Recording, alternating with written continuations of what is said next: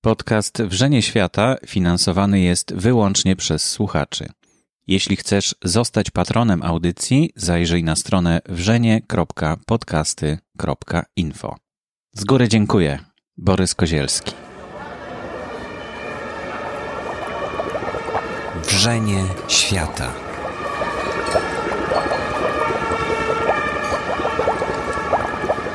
Wiki Radio oraz Instytut Reportażu zapraszają do wysłuchania spotkania z Przemysławem Boguszem, autorem biograficznej książki o Marku Kotańskim, zarejestrowanego w faktycznym Domu Kultury przy ulicy Gałczyńskiego 12 w Warszawie 13 grudnia 2016 roku. Prowadzenie Teresa Drozda. Współpraca Wydawnictwo Trzecia Strona. Dobry wieczór Państwu. Nazywam się Teresa Drozda i Mam zaszczyt poprowadzić nasze dzisiejsze spotkanie poświęcone książce zatytułowanej Kotal, czy mnie kochasz? Włączymy ławy. Dzięki. E, koło mnie pan Damian Damiecki, który będzie nam czytał fragmenty książki, ale który, jeżeli Państwo są po lekturze, wiedzą też, że miał do czynienia z Markiem Kotańskim. E, I Przemysław Bogusz, autor książki. No i dobra, zaczynamy. Ja też usiądę. Coś powiesz na dzień dobry? Coś powiesz na dzień dobry? Tak. Jakieś przywitania? Bardzo Cię proszę. Powiem dzień dobry i bardzo się cieszę, że e, mamy okazję się spotkać w tak kameralnym gronie.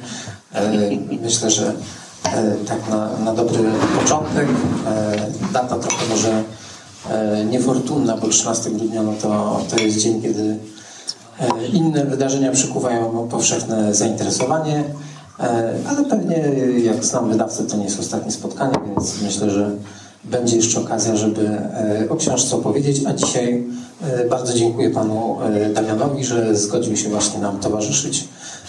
I trochę też pewnie oprócz czytania opowiedzieć o, swoim, o swojej przyjaźni z Markiem Kotańskim, bo byli przyjaciółmi, znali się od dziecka i, i to jest jedna z osób, która no, dobrze go znała i jeden z tych podstaw, jedno z tych podstawowych źródeł informacji, jeśli chodzi o Marka Kotańskiego, które, e, z którymi miałem do czynienia przy pisaniu tej książki. To ja myślę, że nie ma co czekać, że trzeba po prostu pana Damiana od razu zmusić do mówienia. I tyle. Bo wyście nieźle narozrabiali e, we dwóch. Troszeczkę, troszeczkę może narozrabialiśmy, bo to nie były te kryteria. Myśmy bardzo byli szczęśliwi w naszym dzieciństwie, w naszej młodości Powiem, że mm, właściwie z Markiem ja jeden spędziłem w jedenastoklasowej szkole, no, łącznie z liceum oczywiście, nie wiem jak to dzisiaj wygląda, 12 e, lat, bo tylko nas dwóch nie dopuszczono do matury, bo chodziliśmy na brzeg Wisły, paliliśmy burz tak zwany, to znaczy te wyschnięte zarośla które rosły wokół Wisły. No, różne przygody tam się przeżywało. Pierwsze jakby spotkanie z różnicą płci, bo te krzaczki czy krzaki były pełne e, chwiejących się krzaków albo nie. No, różne tam były przygody. Przyglądaliśmy się z ukrycia, czasem i nie. E, no, ale głównie tak filozoficznie traktowaliśmy te nasze spotkania z tą Wisłą w różnych e, porach roku. E, paliliśmy burz, ten burz, o którym właśnie mówiłem przed chwilą. Kojarzyło nam to się oczywiście z Neronem, czy z czymś jeszcze bardziej szczytnym. Jak te, ta ława ognia szła, myśmy siedzieli na górze z moim psem, setem e, i patrzyliśmy, że to nasze dzieło. No i właściwie e, rzadko chodziliśmy do szkoły, bo stwierdzaliśmy, że e, no to co, no, że, że skończymy za wcześnie tę szkołę jedenastoklasową i życie co, kopnie nas w tak zwane D, że nas wypchnie. Tutaj mm, mimo że to takie obrazoburcze może i takie samobiczowanie, mm, e, to ja sądzę, że to jest jak gdyby taki przyczynek do e, otuchy dla wszystkich tych, którzy w szkole nie za bardzo dobrze się uczą, czy leserują, jak to się kiedyś mówiło, może nadal, nadal się tak mówi, że ci ludzie którzy tak szukali sobie, może na siłę, może z lenistwa, będę z Państwem szczery, mm, tego, że żeby się za bardzo w tej szkole nie przemęczać. Mm, po pewnym czasie, przy, pod koniec, czy na jakichś metach swojego życia, e, osiągali sukces i tak w przypadku Marka na pewno można powiedzieć. E, jak powiadam, z Markiem e, zaczynaliśmy no właściwie od najmłodszego, kiedy jeszcze pończochy, które się nosiło, zapinało się na takie gumy damskie, takie pasy się nosiło. Nie wiem, czy Państwo nawet to kojarzycie. Chłopcy nosili takie pasy i gumy, takie jak kiedyś e, kobiety w kabaretach, czy też na co dzień. E, te rajstopy przyszły przecież dopiero później. Potem już było szczytem mody i sznytem takim e, najwyższym, e, kiedy się nosiło te pończochy. Taki pan, pamiętam, Drajkopel, kolega z naszej klasy, e, strasznie nam imponował, bo nosił te pończochy zawijane tuż przy, na samej górze na gumkę od weka takiego słoikowego, czerwoną taką gumkę, to był obowiązek, że musiała być czerwona, bo tam taka szara to nic z tego. No, czasem to poznawanie i osiąganie dorosłości było bolesne, bo Drajkopel, ale sami dorośli na widowni, sami, sami. Drajkopel miał taką łatwość ściągania tak zwanej skórki.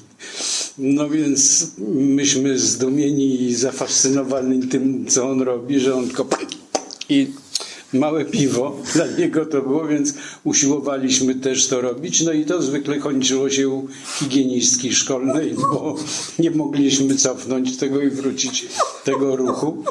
No więc, ale uprzedzałem, proszę się nie peszyć, no ale już bardziej e, demoralizująco nie będzie.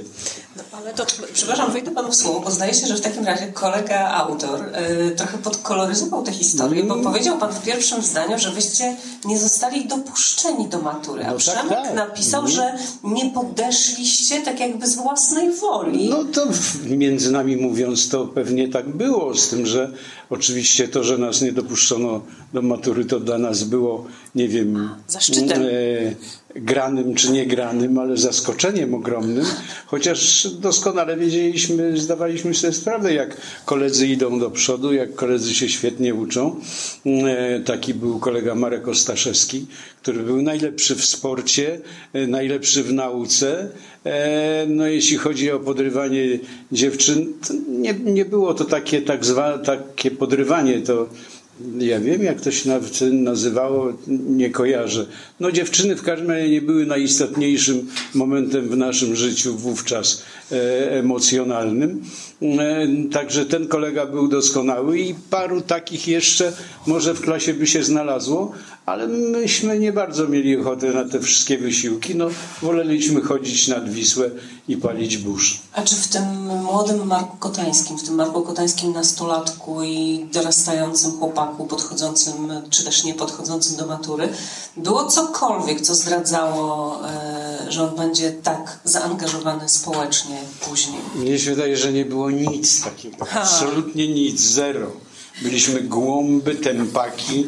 E, nie, nie, nauczyciele nie brali nas pod uwagę przy jakichś tam e, poruszaniu mądrzejszych czy poważniejszych tematów. Oczywiście za każdym razem byliśmy brani pod uwagę, kiedy trzeba było inteligentnie zażartować czy wziąć udział w tak zwanej rozmowie. Wszystko było ok ale to, że wręcz odwrotnie, ja jak gdyby będąc koło niego przez całe moje życie, całą moją młodość, a on obok mnie, on był przeze mnie bez przerwy strofowany, bo ten jego taki egocentryzm, e, takie poczucie własnej wartości, narcyzm powiedziałbym nawet, no, nie znajduję bardziej obraźliwych słów, że tak powiem. No to, to, było, to było okropne. Cały czas czego było Marek, jak Boga kocham na Chrystusa, Marek, Marek, przestań spiję, bo w dupę i tak dalej, i tak dalej. No więc on taki trochę był i takie był, był trochę popychadło.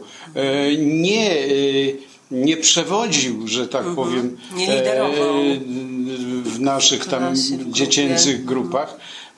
Wręcz odwrotnie, ale to nikt o tym nie myślał. Ja w tej chwili, patrząc na to tak z daleka, tak to analizuję i tak to mm, jakby sumarycznie Państwu opowiadam, ale nie, nie było takich problemów w ogóle. W ogóle nie było problemu żadnej polityki, nie było problemu czerwonego harcerstwa czy nie czerwonego, nie było problemu ZMP.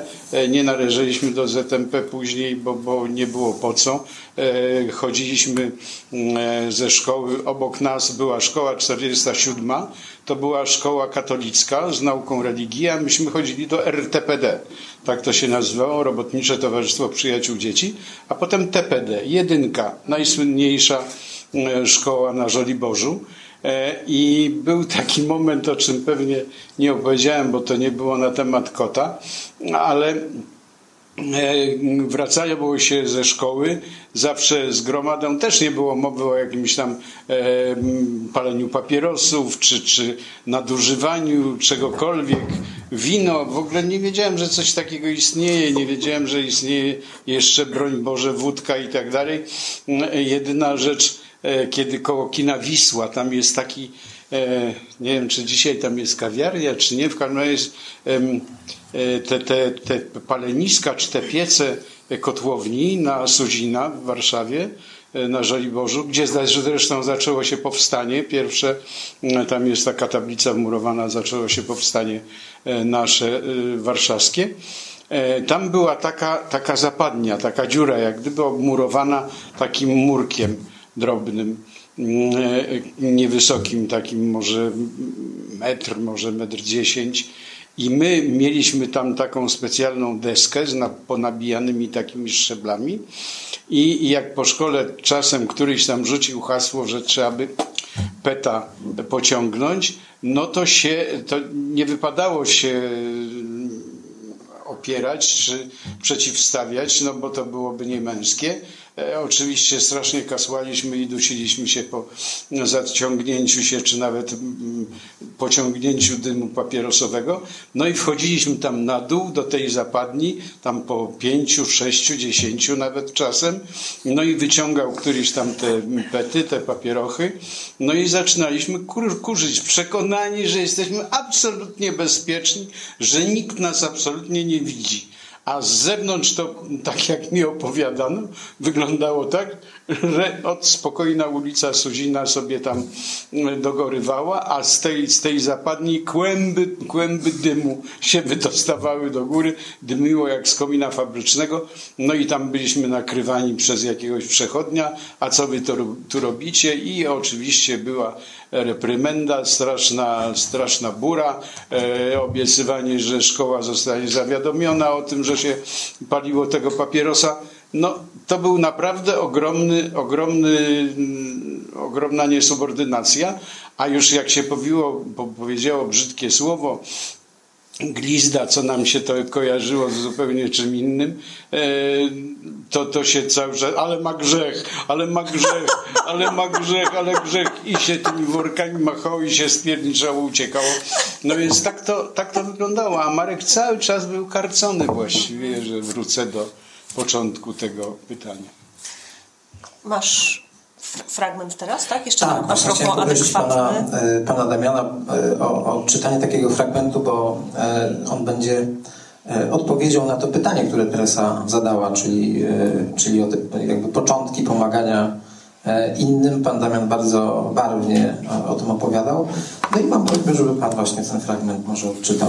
Czy przytrzymasz Panu mikrofon, żeby było prościej? Nie, proszę Pani, podtrzymać Dobrze. to nie proponowałbym Przy... niczego.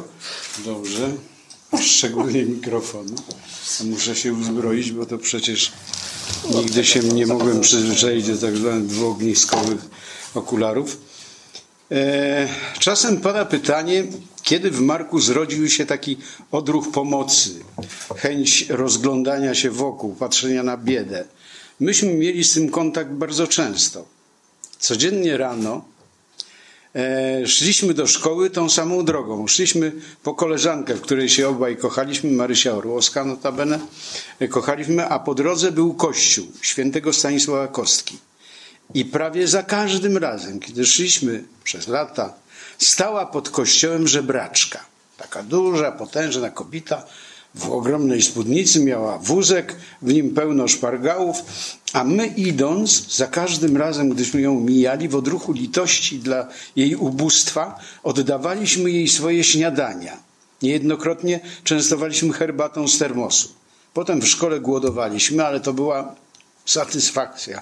Głodować, bo się oddało śniadanie żebraczce. Byliśmy z siebie dumni że tacy z nas bohaterowie.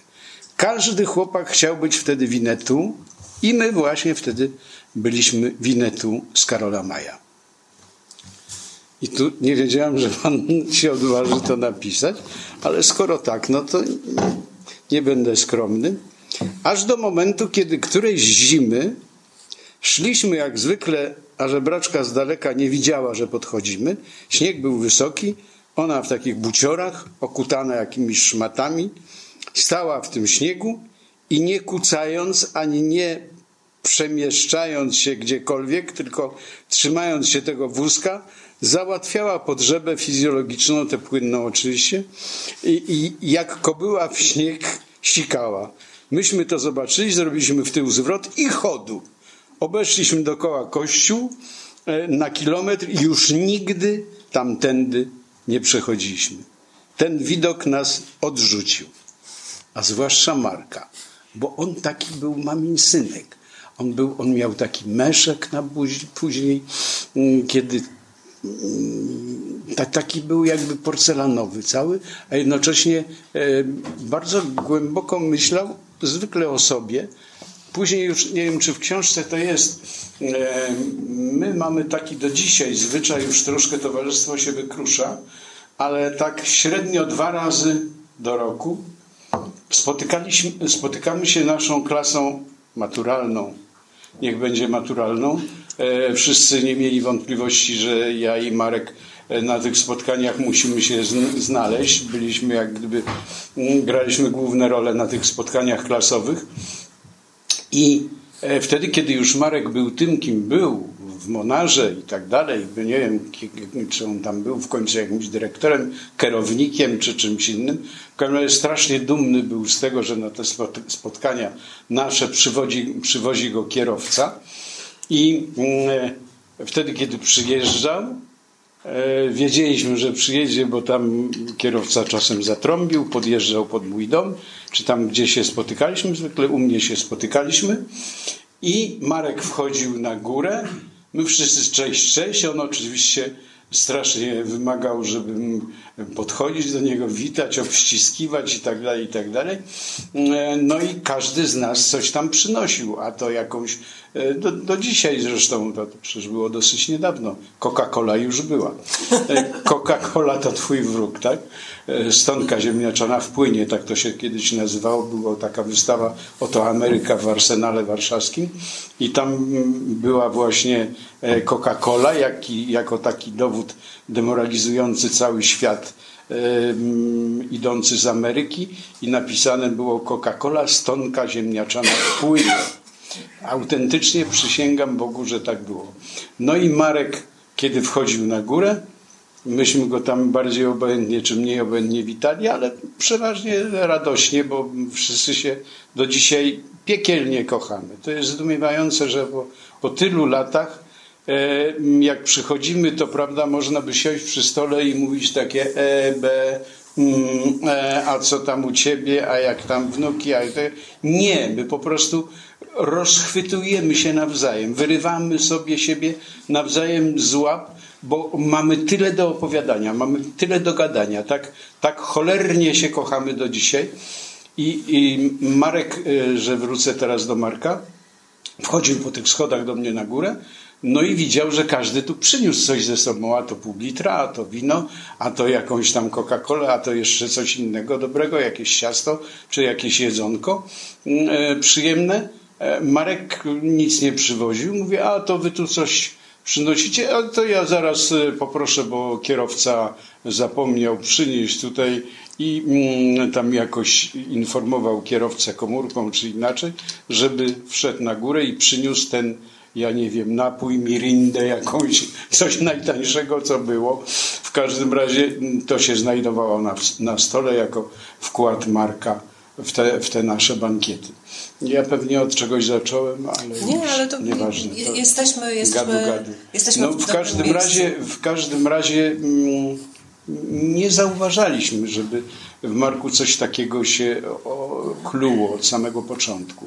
Wydaje mi się, że te, ta opowieść o żebraczce jest bardzo prawdziwa i to się, przynajmniej wtedy dla mnie to się zaczęło. E, I ja myślę, że tutaj parę wątków e, w tym, o czym mówił Pan Damian, e, się pojawiło, ale też myślę, że chciałabym, Przemek, żebyś opowiedział trochę o, nie wiem, o tym, jak się mierzyłeś z Markiem Kotańskim, w jaki sposób go szukałeś, jak go próbowałeś e, opowiedzieć, bo e, e, pan Damian, czytając fragment, powiedział: O, nie wiedziałem, że pan się odważy to napisać w książce. Ja po lekturze tej książki, nie wiem, czy państwo ją już czytali, ale mam takie wrażenie, że to jest odważna książka, że to jest książka przełamująca nawet nie chcę powiedzieć, że tabu, bo pewnie tabu żadnego wokół e, Marka Kotańskiego nie było, natomiast też nie było, myślę, jakoś specjalnego namysłu nad tym, e, jaki on był, kim on był i, e, i też jakie były, co się działo za jego plecami trochę, czy też jak gdyby, co się działo wokół tego, o czym on nam opowiadał. Więc jak ty się z tym wszystkim mierzyłeś? Ja przepraszam, że jeszcze wejdę panu w słowo. Ja, nie to, żebym się tak pchał do głosu, ale e, Marek, jeżeli cokolwiek było do załatwienia i trochę wcześniej, i trochę później, jak powiadam, on był taki mamin synek i bardzo nieśmiały cały czas. A później, jeżeli cokolwiek było do załatwienia dla ludzi, żeby służyć ludziom, on nie przychodził i o nic nigdy nie prosił, on żądał. On żądał i to było tak oczywiste, że jego żądanie musi być spełnione, że w ogóle nie, nie wchodziło w rachubę nic innego, jakakolwiek e, zastanowienie, e, wie pan, czy, czy, czy wahanie. To tyle. Mhm. Na pewno to nie było łatwe wyzwanie, bo Marek Kotański, jak wiemy, to była jedna z tych postaci takich e, no niemal mitycznych, tak? Przez lata swojej działalności obrósł legendą i ten obraz, który był znany, jego obraz, który był znany publicznie, to był taki obraz y, dość jednostronny, czyli właśnie ta postać taka e, no, szlachetna, człowiek pomagający innym, e, trochę człowiek z bajki. E, I pracując nad tą książką, rozmawiając z różnymi ludźmi i też docierając do dokumentów archiwalnych, odkrywałem też no, jakby inne wymiary tej postaci. No, tak jak każdy z nas pewnie nie miał jednej, jednej tylko jednego tylko wymiaru, ale znali go ludzie i prywatnie, i, e, i znali go jego współpracownicy, podwładni, pacjenci. Każdy miał z nich do powiedzenia inną historię i dopiero z tych wszystkich historii jakiś taki obraz bardziej złożony się wyłaniał. I nie był to obraz tak jednoznaczny, jak ten, który znaliśmy, e, czy znamy do dzisiaj z, z tych środków masowego przekazu, z relacji dotyczących jego e, działań. Oprócz tego, że był człowiekiem no niewątpliwie E, zasłużonym, jeśli chodzi właśnie o te swoje dzieła związane z pomaganiem innym. Był też wielkim showmanem. E, jedną z takich osób, która przecierały pewnie szlaki e, późniejszym działaczom.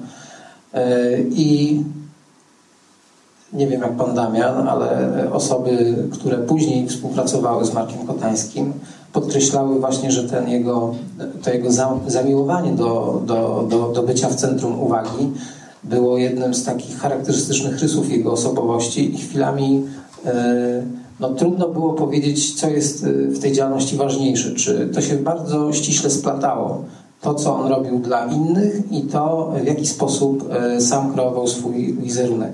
To oczywiście pomagało mu w tym działaniu, to, e, że on się właśnie starał być w centrum uwagi, że cały czas e, grał na, na emocjach, że posługiwał się prowokacją. Natomiast to... To było jego narzędzie. No właśnie. Prawda? To było jego narzędzie. Po prostu on, nie wiem, bardzo świadomie czy mniej świadomie wykorzystywał to dla, dla dobrej sprawy. Już. Dokładnie. Natomiast no, co można powiedzieć? No, można powiedzieć, że nie była to postać tak yy, jakby jednowymiarowa, jak, yy, jak zwykło się ją przedstawiać.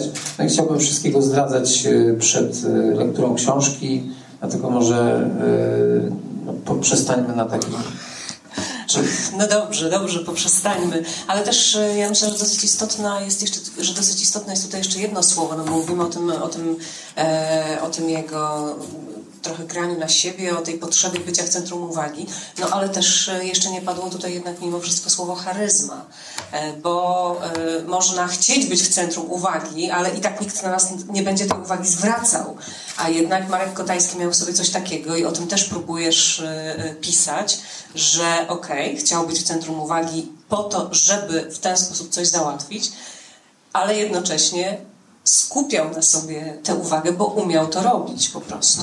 No niewątpliwie tak tutaj się zbiegły jakby dwie, dwa elementy, czyli po pierwsze ta jego charyzma, e, czyli pewna cecha, którą no po prostu albo się z tym rodzisz, albo nie, e, a dwa e, profesjonalne przygotowanie, bo on był bardzo dobrym psychologiem.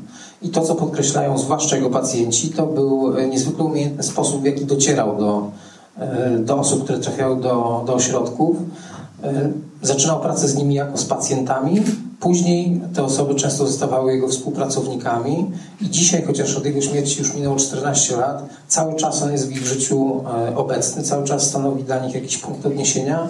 I można powiedzieć, że mają przynajmniej częściowo do niego niemalże taki no, nabożny, religijny e, stosunek. W wielu domach jest, są jego zdjęcia, oni wszyscy cały czas się zastanawiają, co on by powiedział, co by zrobił, gdyby stanął przed jakąś e, sytuacją. E, no i jest dla nich cały czas jakby najważniejszy, mimo że fizycznie go już od dawna nie ma. Ale też ja myślę, że że, że jakby właśnie ta charyzma polegała między innymi na tym, że on tak bardzo potrafił tą swoją ideą e, zarazić ludzi wokół siebie, że oni do dzisiaj wiedzą, co robić, no po prostu. I, i, i że te wszystkie wymyślone przez niego miejsca nadal funkcjonują. Mówiliśmy jeszcze mm, o czymś takim e, i myślę, że to możemy spokojnie powiedzieć, że e, w pewnym momencie, kiedy to wszystko już nabierało wielkiego rozpędu, też o tym piszesz wiele razy, ponieważ to się pojawia w relacjach e, współpracowników Marka Kotańskiego, że on po prostu rzucał hasło albo dawał zadanie i jechał dalej. I zostawiał właściwie rozwiązanie tego zadania, czy problemu, e, czy sprawy właśnie tym ludziom, do których miał zaufanie, a oni, nie chcąc go zawieść, po prostu stawali na rzęsach i i rozwiązywali te zadania. To było takie cudowne i fantastyczne dla nas i zdumiewające wtedy, kiedy już zaczynaliśmy dorastać, bo nie, nie będę oszukiwał, że do końca mieliśmy ze sobą jakiś taki ogromny kontakt towarzyski czy codzienny, ale dla nas było to po prostu fascynujące, e, że on z tego grzecznego maminsynka właściwie e, w pewnym momencie, kiedy, jak powiadam, zaczął świadomie używać tego narzędzia e, takiego dyktatu trochę, on potrafił w sposób niekłamany, znakomicie grając to, tak to określam jako aktor,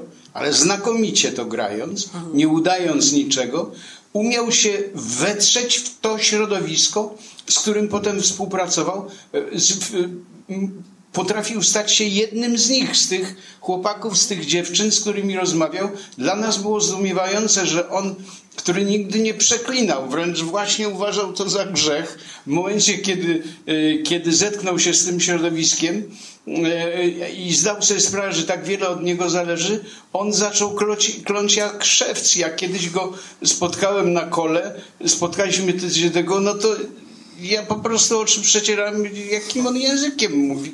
Kurczę, co się dzieje do cholery jasnej.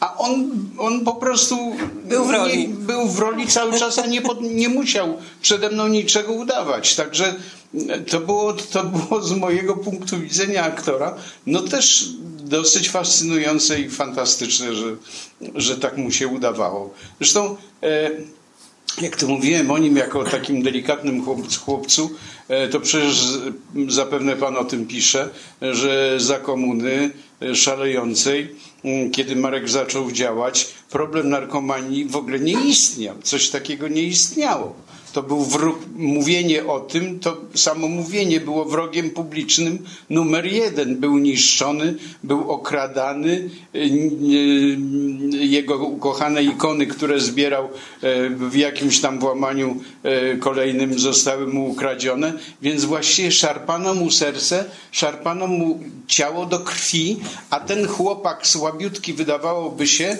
w tym momencie, kiedy musiał, nie poddał się i, i dalej z pazurami walczy. Tak, ale też trzeba powiedzieć, że y, no, mimo, że tak jak pan Damian wspomniał, e, czasy były takie, że ta narkomania powoli się dopiero przebijała do, e, do wiadomości do opinii publicznej ten cały problem, no to yy, i, i, było pod górkę, jeśli chodzi o działania w, tym, w tej dziedzinie, to Marek Kotański miał taką e, umiejętność, o której też wspominają yy, jego współpracownicy, jego bliscy, yy, bardzo umiejętnego, bardzo takiego z wyczuciem balansowania w ogóle na tej granicy między...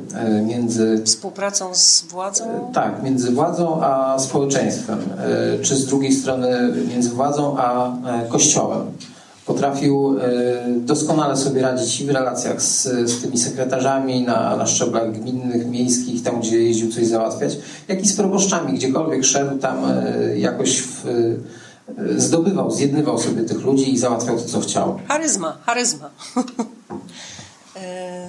Znaczy, oczywiście, no bo mm, trochę się zawieszam, ponieważ e, e, Przemek zaznaczył, że nie za dużo chcę Państwu zdradzać e, z tego, o czym jest mowa w tej książce, wytrącając mi tym samym trochę, prawda, oręż z dłoni, ale dobrze, widzę, że otwierasz, otwierasz kolejny cytat, więc możemy pójść, pójść w tym kierunku, no a potem jeszcze myślę, że musimy musimy wyjaśnić e, tytuł tej książki, e, chociaż to się już tutaj też odrobinę pojawiło e, w opowieści pana Damiana. Tak, mam zaznaczone takie dwa fragmenty, które pokazują go tak z tej drugiej strony, czyli nie jako taką ikonę działalności charytatywnej, tylko jako człowieka, który też na własnym punkcie no inaczej może powiem, był nieco e, egocentryczny. To zgodzimy się, prawda, panie Damianie, że był. E, I e, Jagoda Władoń, jego bliska współpracowniczka, zastępczyni w Monarze, opowiedziała mi taką historię, która, miała, która się rozegrała w Paryżu, kiedy wyjechali tam służbowo. I postanowili współpracownicy właśnie Marka Kotańskiego zrobić mu kawał i trochę, no, trochę się pośmiać z niego, tak krótko mówiąc. I Jagoda opowiada tak. W Paryżu spotkaliśmy na ulicy Kataryniarza. Okazało się, że jest Polakiem mieszkającym we Francji. Kotana przy tym nie było i postanowiliśmy zrobić mu numer. Umówiliśmy się z tym kataryniarzem, że jak Marek podejdzie, to on zacznie krzyczeć po francusku. Panie Kotański, jakże się cieszę, że pana widzę. Pan jest u nas taki znany, to mnie zaszczyt, że pana poznałem. To cud. Wyciągnęliśmy Kotana z kawiarenki, w której siedział, pod pozorem obejrzenia bazyliki Sacré-Cœur. Wyszliśmy na ulicę, a tamten kataryniarz krzyczy z daleka Monsieur Kotański, Semirak, WZ si celebre. A Kotan mówi Zobaczcie, kurwa, jaki ja jestem sławny. Aż facet nie wytrzymał, zaczął się śmiać i mówi Panie Marku, ja naprawdę Pana znam i szanuję, ale ja jestem z.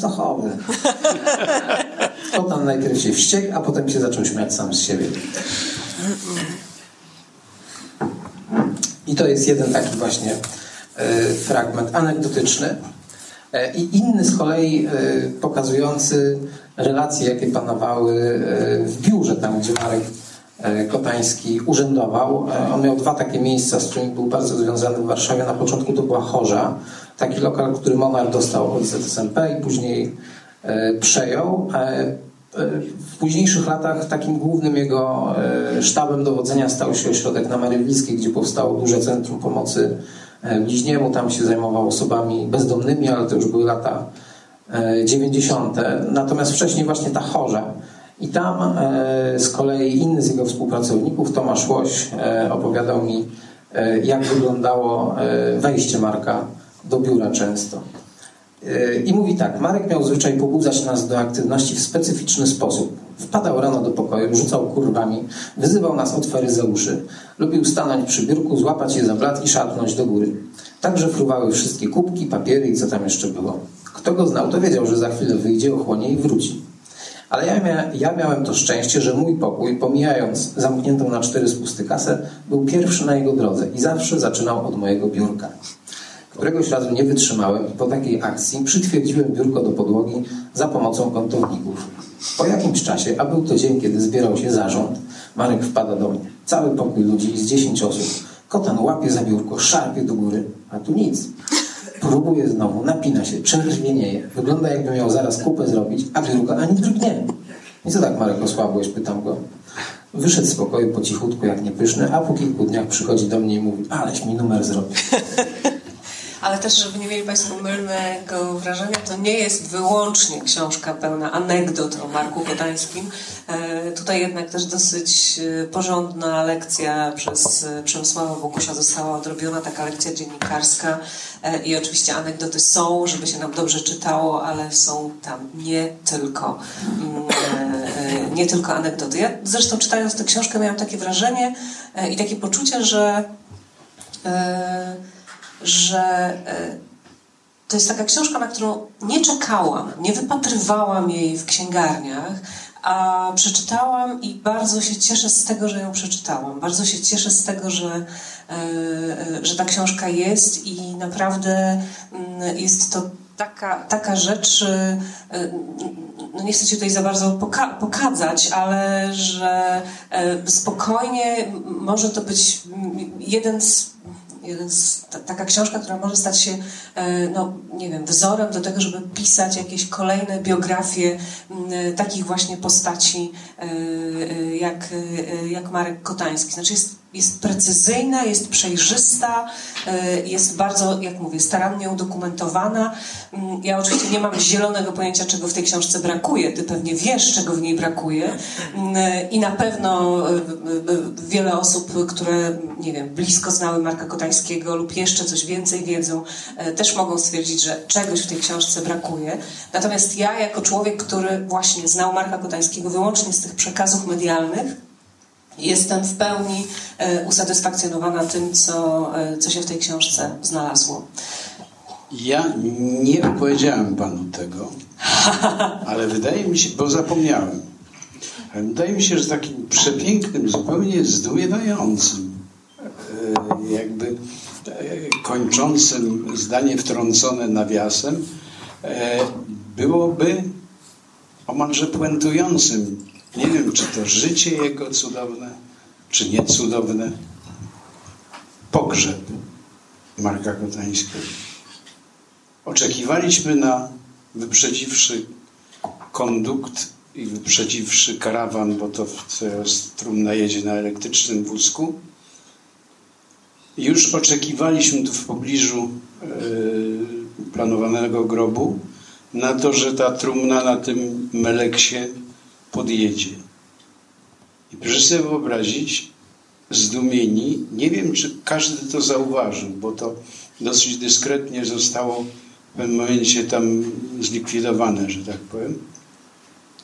Na tym wózku z trumną Marka Kotańskiego podjechała żebraczka, której trudno było dojść tam daleko. Nie wiem, czy kochała Marka, czy chciała żebrać, ten melek z trumną Marka Kotańskiego podwiózł ku miejscu jego wiecznego spoczynku żebraczkę, której było trudno iść, poszła o takim kiju.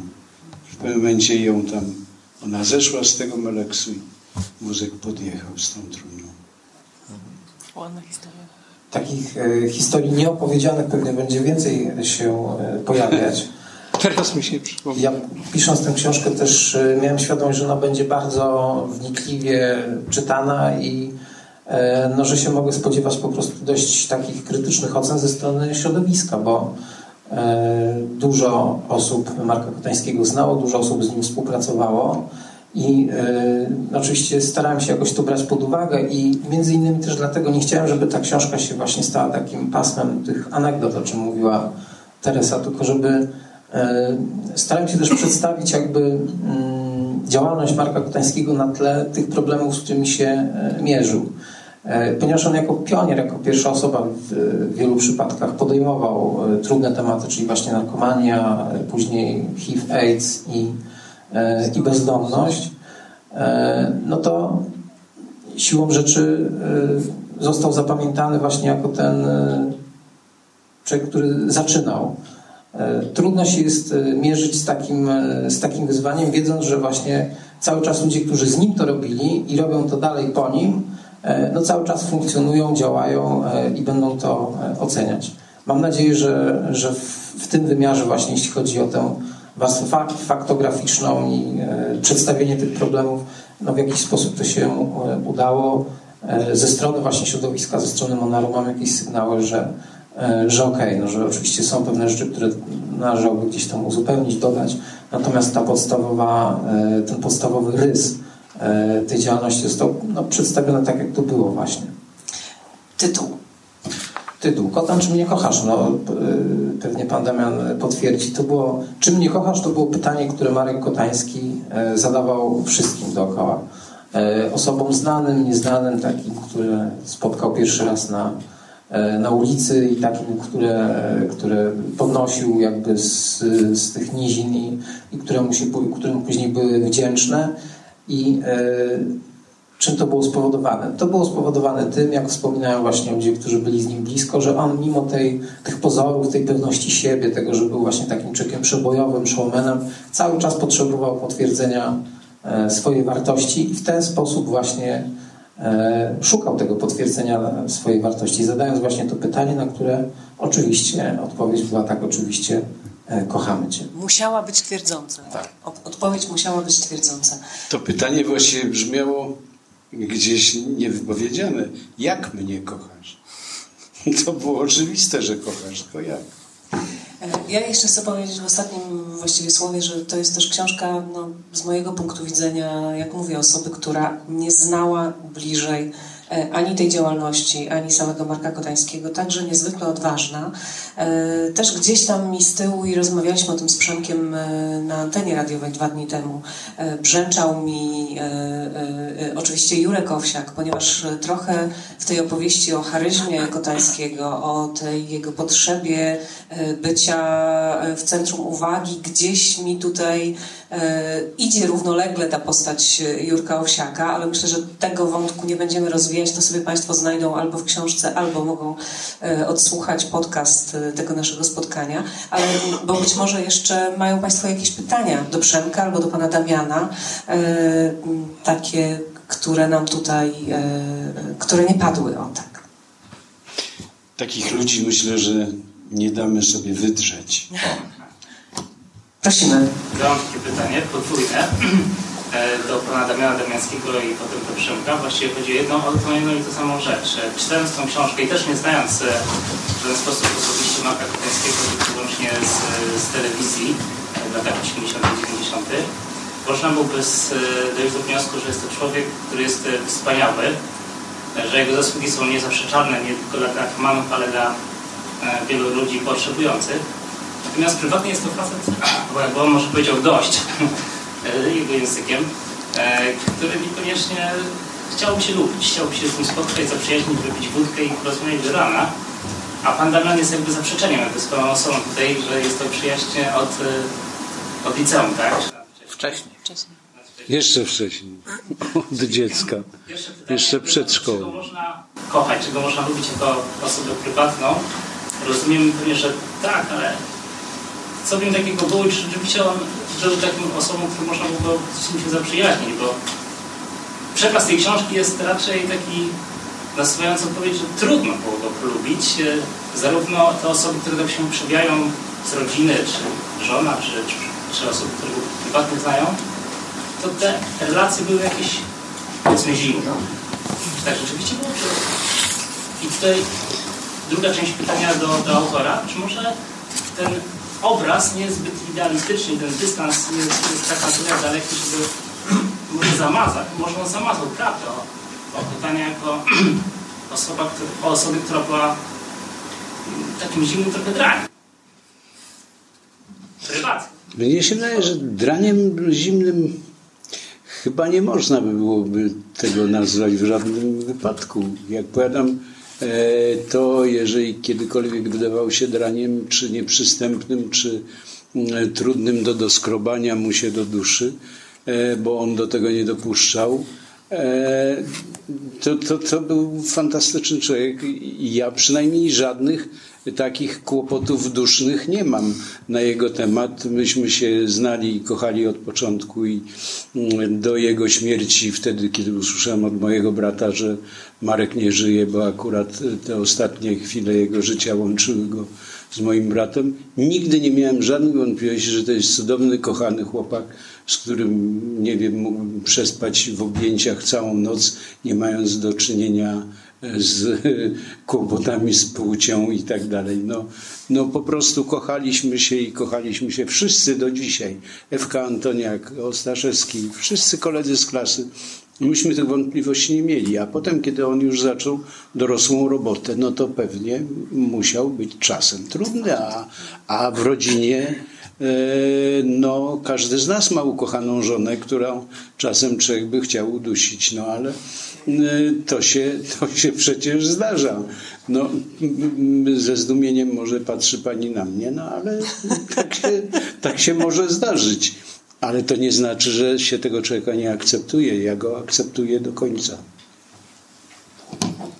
Ja może na początku powiem cytatem z książki, wypowiedzią jednej E, z osób, które współpracowały i zresztą osoby, która zajęła miejsce Marka, czyli e, Joli Koczulowskiej, szefowej obecnej Monaru, która mówi o nim tak, że potrafił doprowadzić ludzi do szaleństwa z miłości i do szaleństwa ze złości.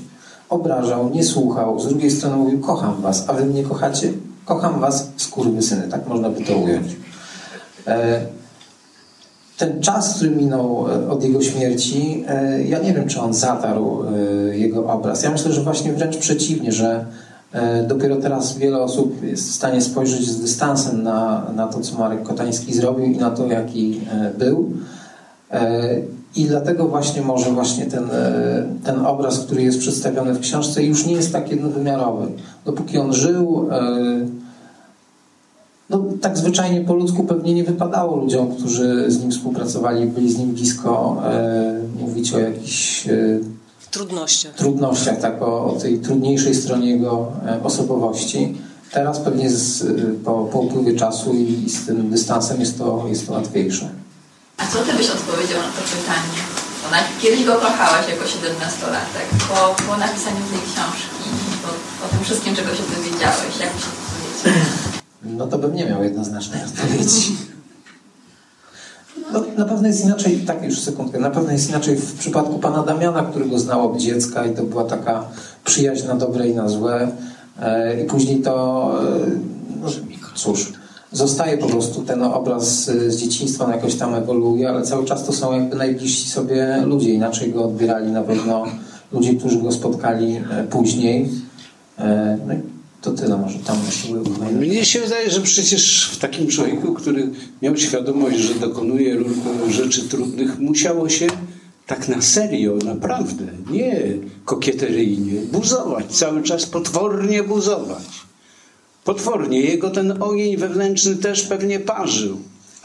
I to, że co myślicie, że on sobie nie zdawał sprawy, że jest parę osób, które go nienawidzi, tak szczerze go nienawidzi, ale on wiedział, że to jest, że, że, że celu święca środki. Tak mi się wydaje. Nie mam co do tego wątpliwości.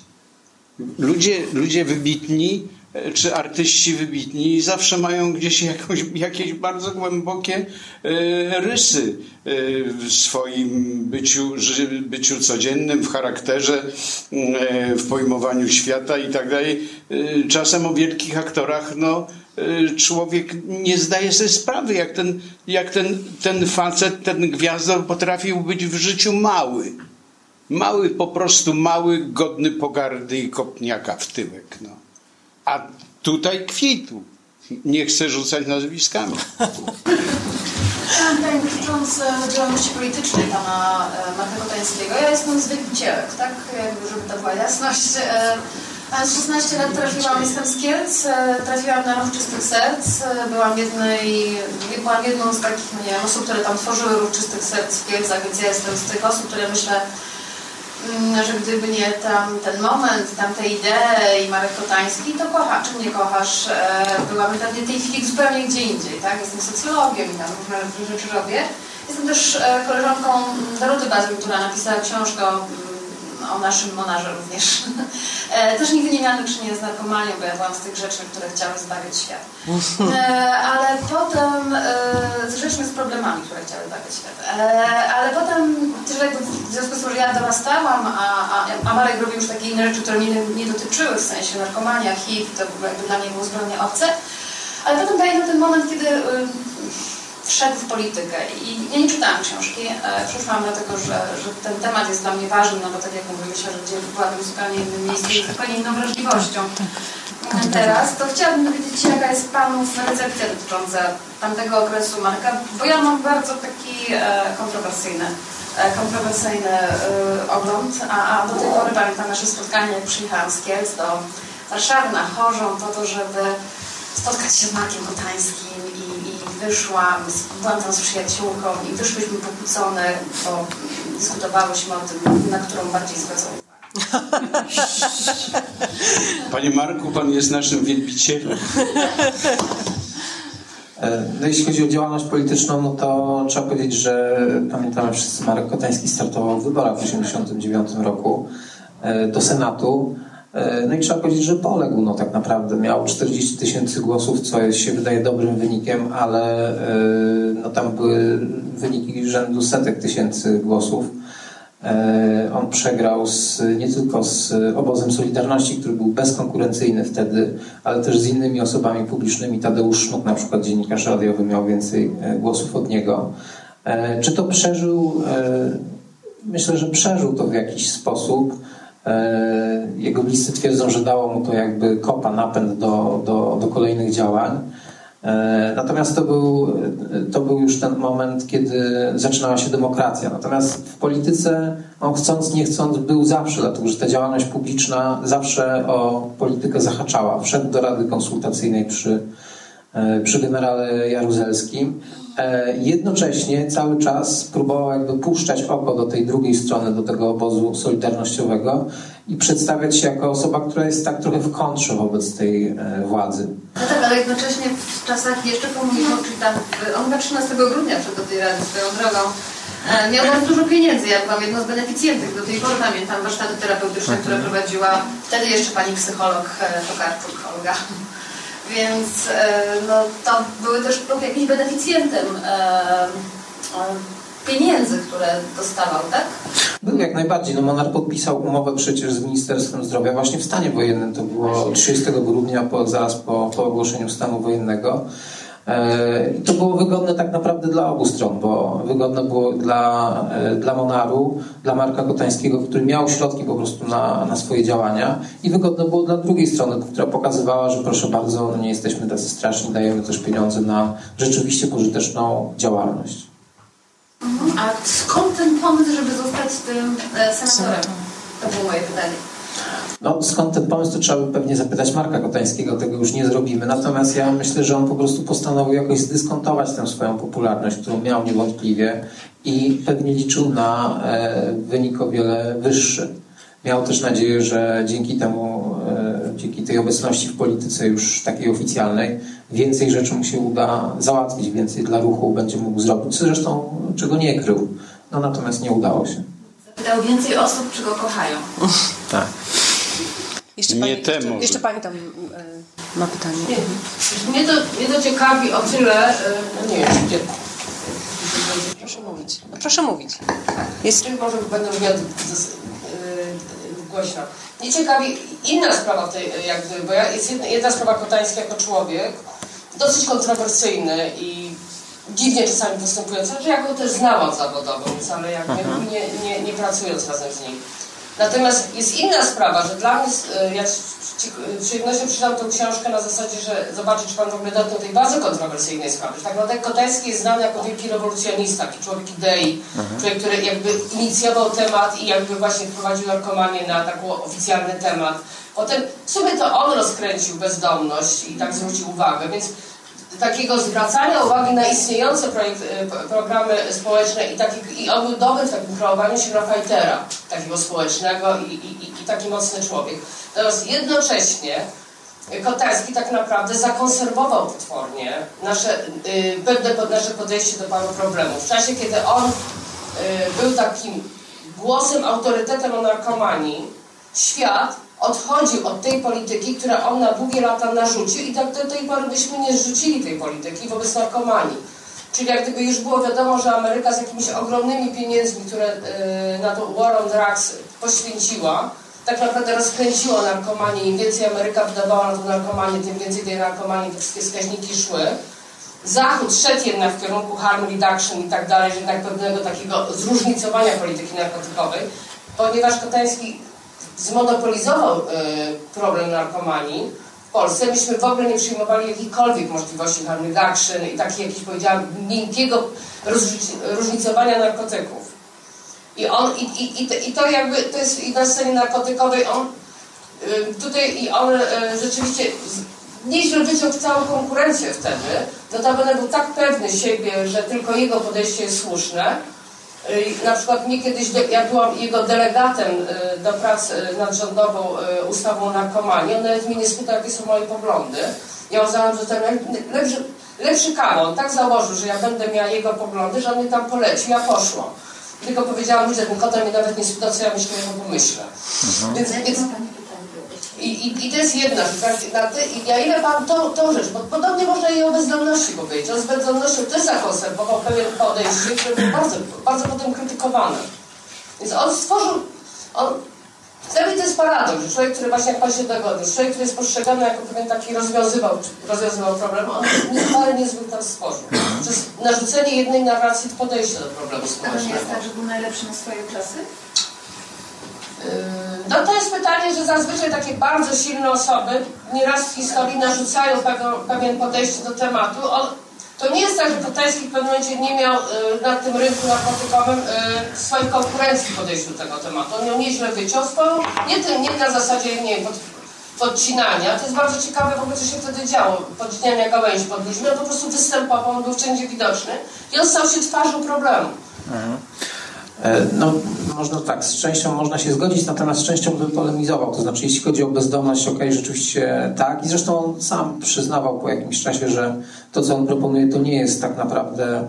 E, on z tymi ludźmi nie pracuje w kierunku wyjścia z bezdomności, tylko po prostu stworzenia im pewnej e, alternatywy dla tego życia na ulicy. E, I, i, I, ten cały markot, który, który on rozpoczął, stał się jakimś takim e, po prostu bytem równoległym, ale ci ludzie, dopóki on żył i dopóki on ten model e, po prostu lansował, rzeczywiście z tej bezdomności nie wychodzili. To się zaczęło później, dopiero te programy wychodzenia z bezdomności i to w książce jest, to jak Markot wyglądał za jego czasów, że to było tak naprawdę państwo w państwie, które się rządziło swoimi regułami, czasem niewiele mającymi wspólnego w ogóle z prawem. E, natomiast jeśli chodzi o harm reduction, to taki jest mit, który e, pokutuje i teraz przez różne środowiska jest e, intensywnie podsycany. Natomiast ci, którzy tam wtedy z nim współpracowali również, no to podkreślają, że właśnie on, mimo to, że ten nurt drug free był jakby podstawą jego działania, no to był pionierem też jeśli chodzi o redukcję szkód, bo pamiętamy przecież przy Tulisku na Wenedów pierwszą placówkę taką niskoprogową, gdzie ci narkomani właściwie no, w cywilizowanych warunkach mogli e, podawać sobie narkotyki, tak sobie powiedzmy, programy wymiany igieł i strzykawek, ten mobilny e, punkt konsultacyjny, który jeździł po Warszawie i też po całej Polsce i gdzie były dostępne właśnie igły, strzykawki, prezerwatywy, profilaktyka, formy profilaktyki. E, jak na owe czasy, nie wiem, pewnie to było mniej niż e, oferowane na Zachodzie, ale jak na nasze warunki, no to był, to był rzeczywiście pionierski program. E, I do tego tak naprawdę nawiązują też pewnie współczesne działania związane właśnie z harm reduction. Proszę Państwa, w takim razie, chyba że jeszcze jest jakieś pytanie, ale myślę, że my, myślę, że powolutku możemy skończyć, bo mm, też pewnie każdy chciałby zamienić parę zdań, czy to z Przemkiem, e, czy to z Panem Damianem. Książki są i też e, teraz już, że tak powiem, następuje ten najprzyjemniejszy moment, e, kiedy dziecko idzie w świat, dziecko, czyli książka, i kiedy też można ją oczywiście sygnować. Mm, tak jak powiedział Przemek, tak jak powiedział wydawca, wydawnictwo Trzecia Strona, mm, to pewnie nie jest ostatnie spotkanie i ja bym, myślę w sumie, że przydałaby się nam trochę taka gorąca dyskusja e, o, e, o Marku Kotańskim i o tej jego spuściźnie, mm, taka trochę może szersza, może trochę bardziej e, publiczna, a ta książka też do takiej dyskusji prowokuje, bo jak powiedziałam, to nie jest książka gładka, to nie jest laurka napisana Markowi Kotańskiemu, tylko jest to książka, która próbuje się mierzyć z bardzo różnymi sprawami, które w tym jednym człowieku się e, mieściły. Bardzo Państwu dziękuję, bardzo Panom dziękuję. dziękuję. E, autor oraz nasz gość specjalny są do Państwa dyspozycji. Bardzo dziękuję i zapraszam. Fundacja Instytut Reportażu zaprasza do swojej księgarni z literaturą faktu i kawą Wrzenie Świata na ulicy Gałczyńskiego 7 w Warszawie. Wejście przez bramy Nowy Świat 48 i Nowy Świat 52.